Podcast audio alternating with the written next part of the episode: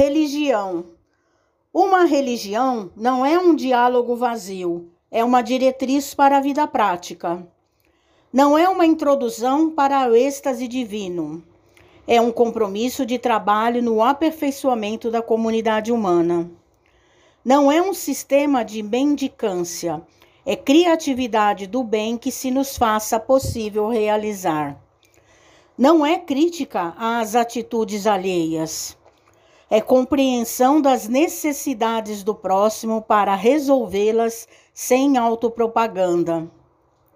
Não é trabalho mesclado de lamentações, é descanso da alma para a obtenção de forças, a fim de que se faça o melhor. Emmanuel, Francisco Cândido Xavier, do livro Abençoa Sempre.